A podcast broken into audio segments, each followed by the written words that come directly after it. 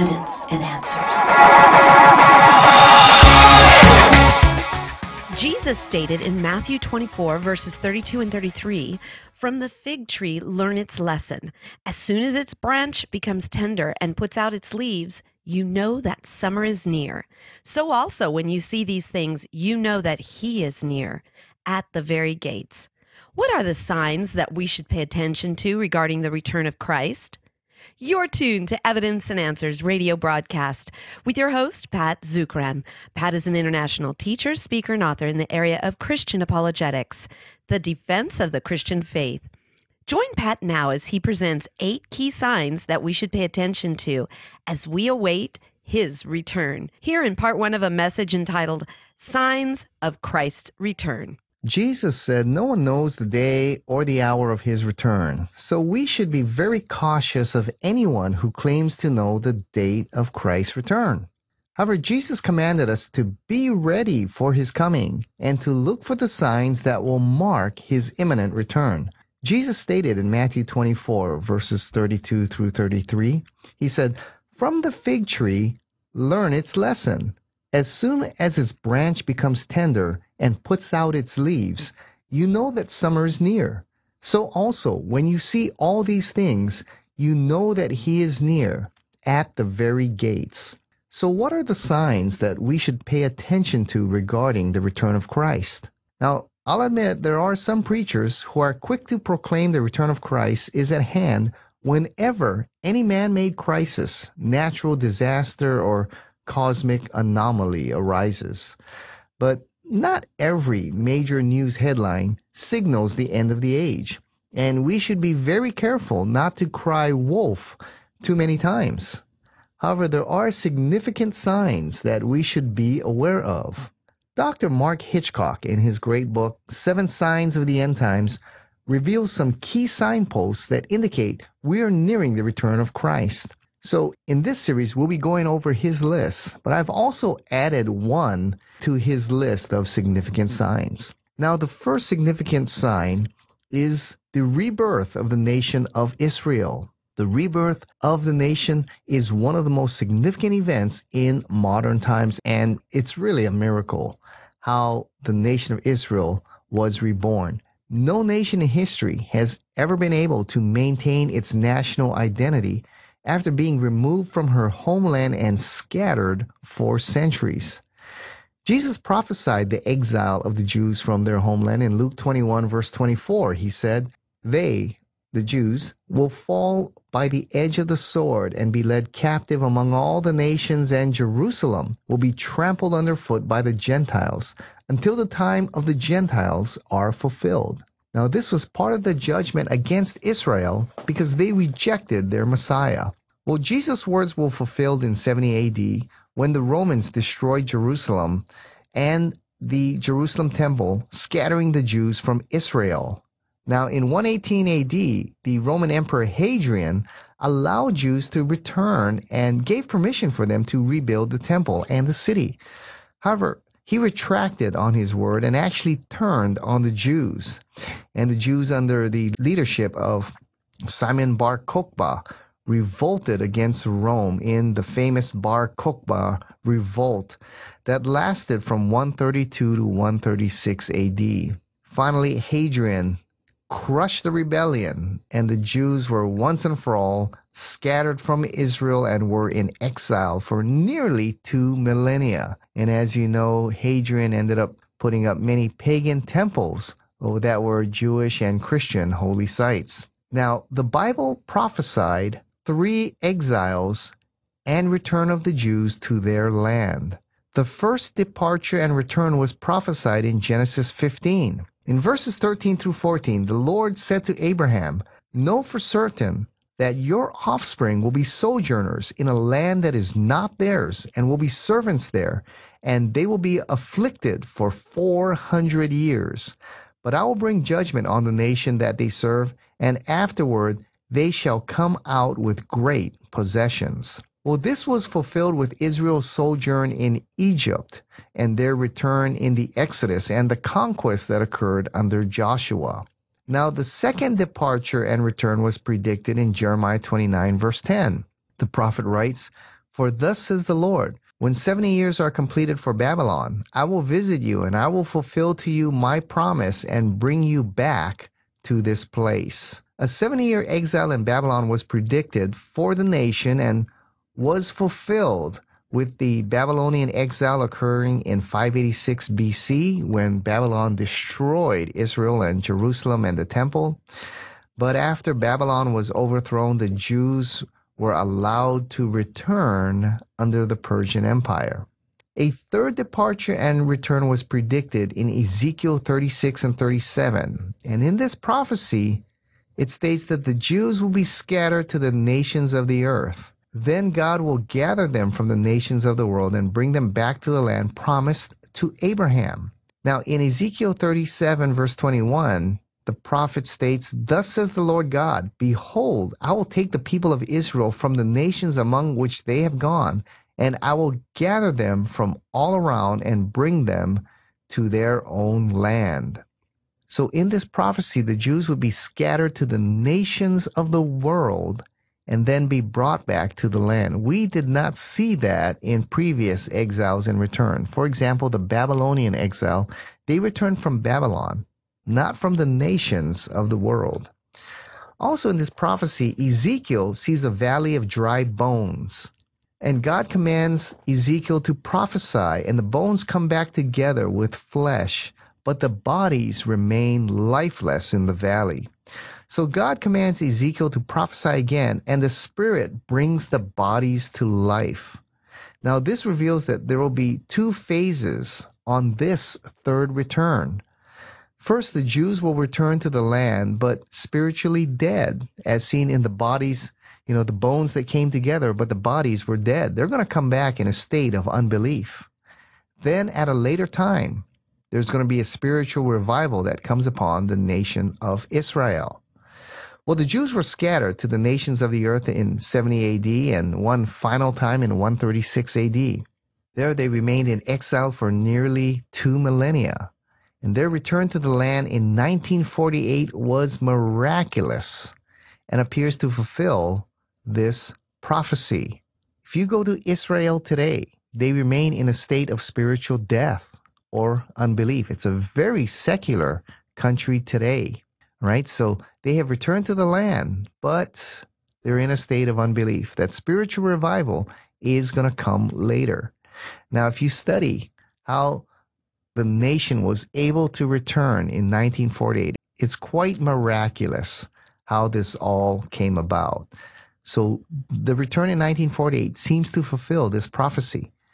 And the formation of Israel and the return of the Jews is one of the most significant signs that sets the stage for Christ's return. Because fulfillment of the end times prophecy, as predicted in the book of Revelation, is predicated on Israel's rebirth as a nation and the Jews' return to the land. The second sign is the city of Jerusalem. Throughout the Bible, Jerusalem is the city of God. The importance of this city is seen in that it is mentioned over 800 times in the Bible. There's not a city that has experienced more conflict than Jerusalem. The reason is that this will be the city from which Christ will rule the nations in his glorious kingdom. Satan has sought to usurp the throne and prevent the establishment of Christ's future rule. So, for this reason, Satan has sought to take the city from Christ.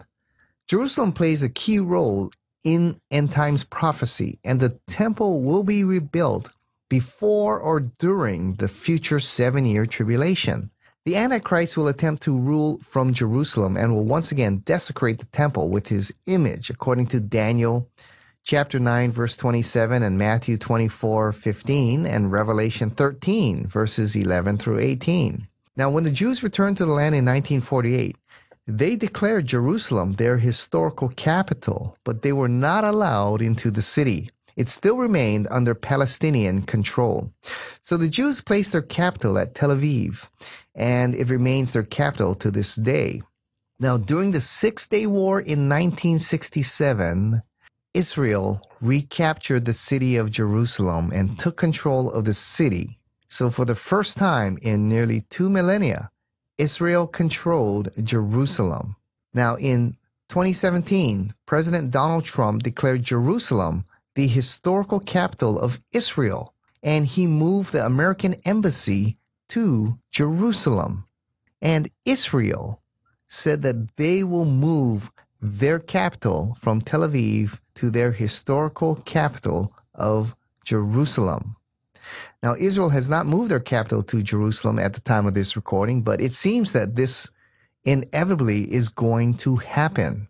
Now, the Arab world has threatened to retaliate if Israel relocates her capital to Jerusalem. So, this is a situation that we're going to watch here.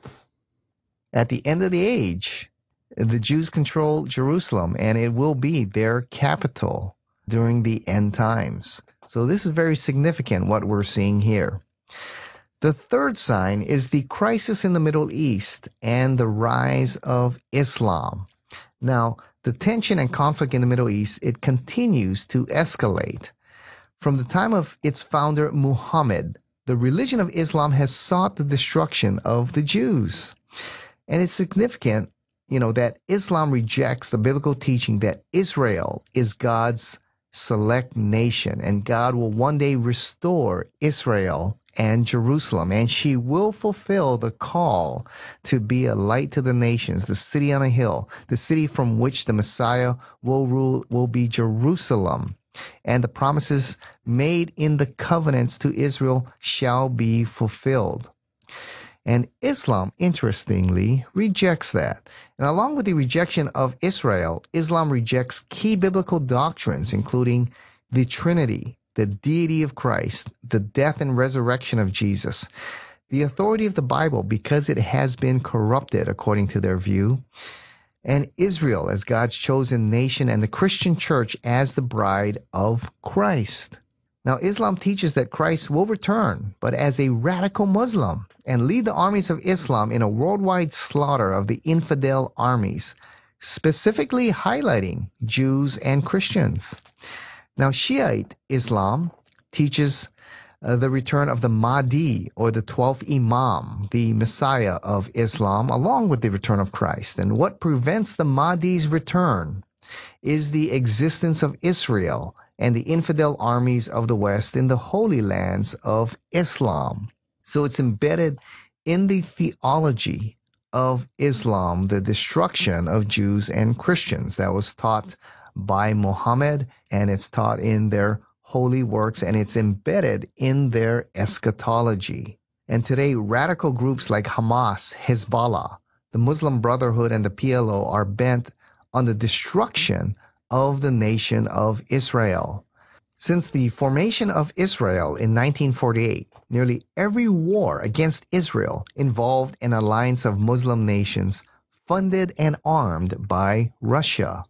Now, this alliance of nations is significant because in Ezekiel 38 and 39, it predicts that just before the seven year tribulation, there will be a coalition of nations led by Gog and Magog. And if you look in Ezekiel 38 39, Gog and Magog is Russia. And the coalition of these na- Middle Eastern nations formed are presently Islamic nations that have sought the destruction of Israel.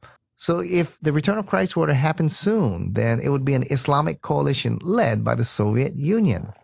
And every war that has been fought against the nation of Israel has been an Islamic coalition of nations led by and financed by the Soviet Union. So this alliance among Russia and several Islamic nations is already established and waiting for another moment when they can launch a decisive campaign and wipe out Israel. So, what we see with Islam and the rising tension in the Middle East further sets the stage for this prophesied battle. A fourth significant sign is the rise of another city, but this city is the city of Babylon. Now, in the Bible, Jerusalem is the city of God while Babylon is the city of man. Babylon is the second most mentioned city in the Bible. This city has been the center of man's rebellion against God, beginning with the Tower of Babel way back in Genesis 10 and 11. And in 586 BC, It's the Babylonian Empire that destroyed Jerusalem and deported the Jews, and the Jews remained in exile for 70 years. Babylon was conquered by the Persians in 539, but it was not destroyed. This city remained, and the Bible prophesies that it will rise once again. Zechariah chapter 5 verses 5 to 11 predicts that Babylon will rise again and one day be the epicenter of rebellion in the last days. In chapter 5, Zechariah receives a vision and he writes, The angel who talked with me came forward and said to me, Lift your eyes and see what this is that is going out. And I said, What is it? He said, This is the basket that is going out. And he said, this is their iniquity in all the land. And behold, the leaden cover was lifted, and there was a woman sitting in the basket. And he said, This is wickedness. And he thrust her back into the basket and thrust down the leaden weight on its opening. Then I lifted my eyes and saw, and behold, two women coming forward. The wind was in their wings. They had wings like the wings of a stork, and they lifted up the basket between earth and heaven. Then I said to the angel who talked with me, where are they taking the basket? He said to me, To the land of Shinar, that's Babylon, okay, to build a house for it. And when this is prepared, they will set the basket down there on its base. And so, there at the appointed time, in the land of Shinar, in Babylon, wickedness will be unleashed for an appointed time. In Revelation 17 and 18, Babylon will be the financial and religious capital of the final world empire led by the Antichrist. And in the end, she is judged by God and eventually destroyed. Now, it's interesting that in the last 20 years, Iraq has arisen to prominence on the world stage. And it's interesting that Iraq sits on the second largest known crude oil reserves. And next door is the oil rich Kuwait, which Saddam Hussein tried to annex in 1991. And next to Iraq are the oil rich countries of Iran, Kuwait, and Saudi Arabia.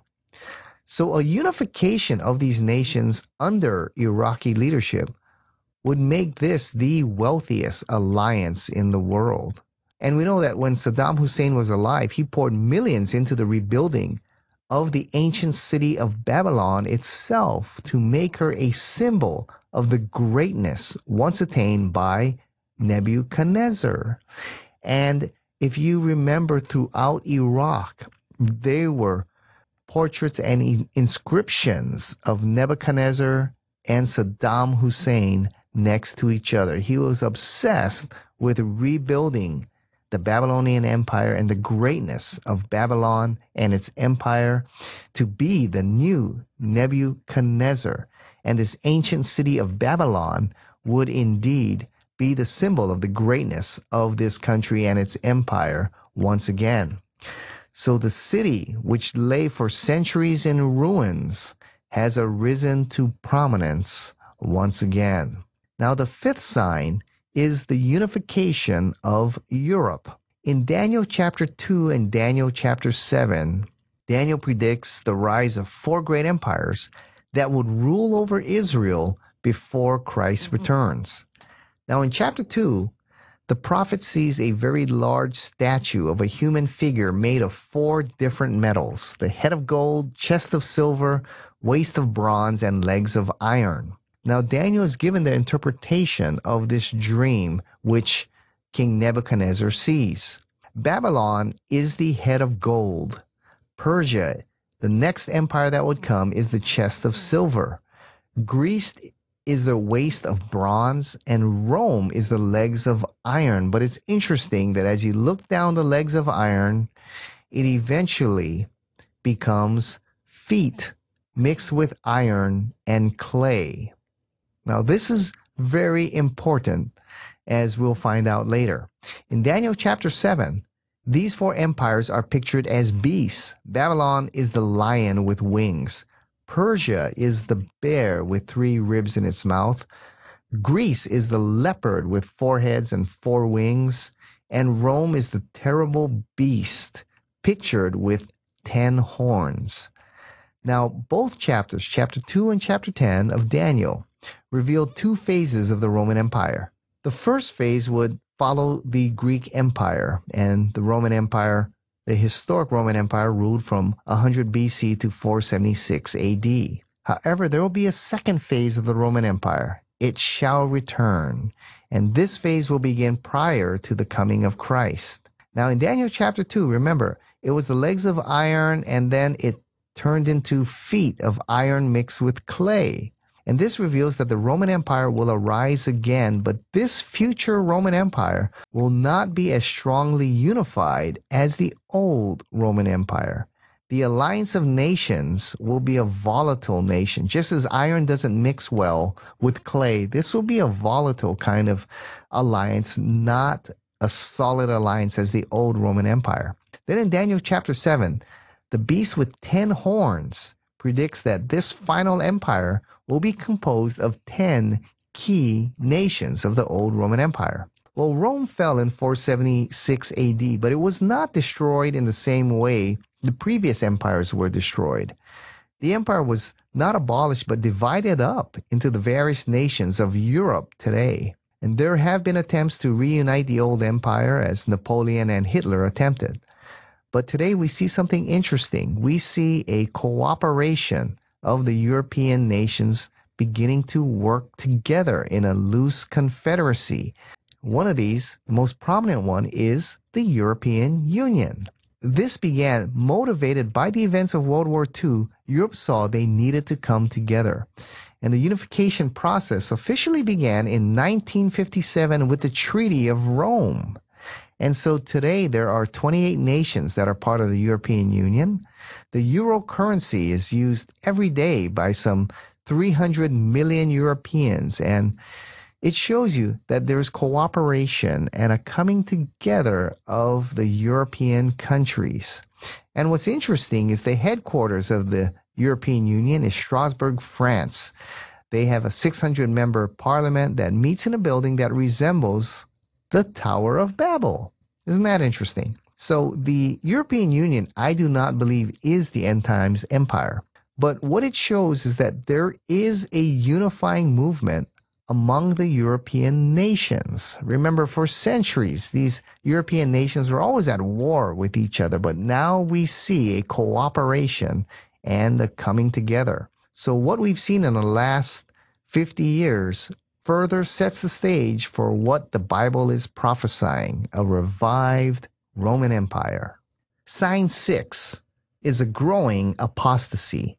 2 Thessalonians 2 verse 3 predicts a time when there will be a great apostate departure from the church. Remember, apostates are individuals who knew the truth of Christianity, who were sitting there in church, but they deliberately left the faith and embraced false teachings. Now, Christianity has always struggled with apostate teaching throughout its history.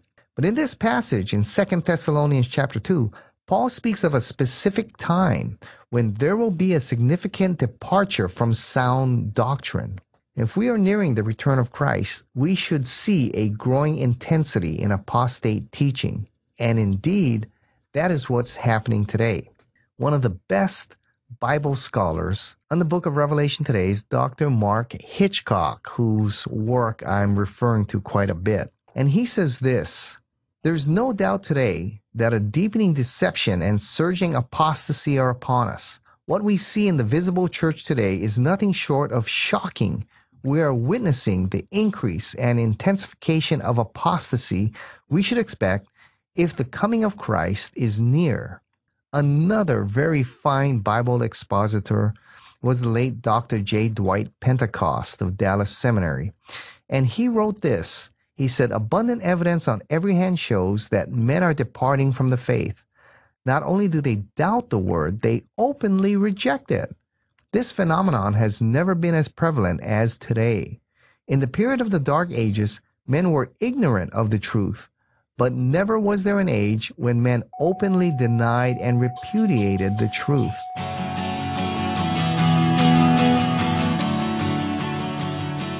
We've run out of time. Thank you for joining us here on Evidence and Answers radio broadcast. We hope you enjoyed today's show. If you would like Pat to speak at your church, Bible study, or perhaps schedule a conference, give him a call locally in Hawaii. That number is 483 0586. Or you may contact him through the Evidence and Answers website. That's evidenceandanswers.org. To keep broadcasts like Pat's on the air, we rely on generous support from you, our listeners. For the opportunity to donate, head on over to our website. Once again, that's evidenceandanswers.org. You'll also find we have a wide variety of resources available to you everything from atheism to Zen Buddhism. Be sure to share our website with those around you. Evidence and Answers is grateful for our key sponsor, Highland Capital Management, providing investors with alternative investment solutions. To learn more, visit them online at hcmlp.com. Join us again next time on the air or online as we provide compelling reasons for faith in Christ. That's Evidence and Answers with Pat Zukeran.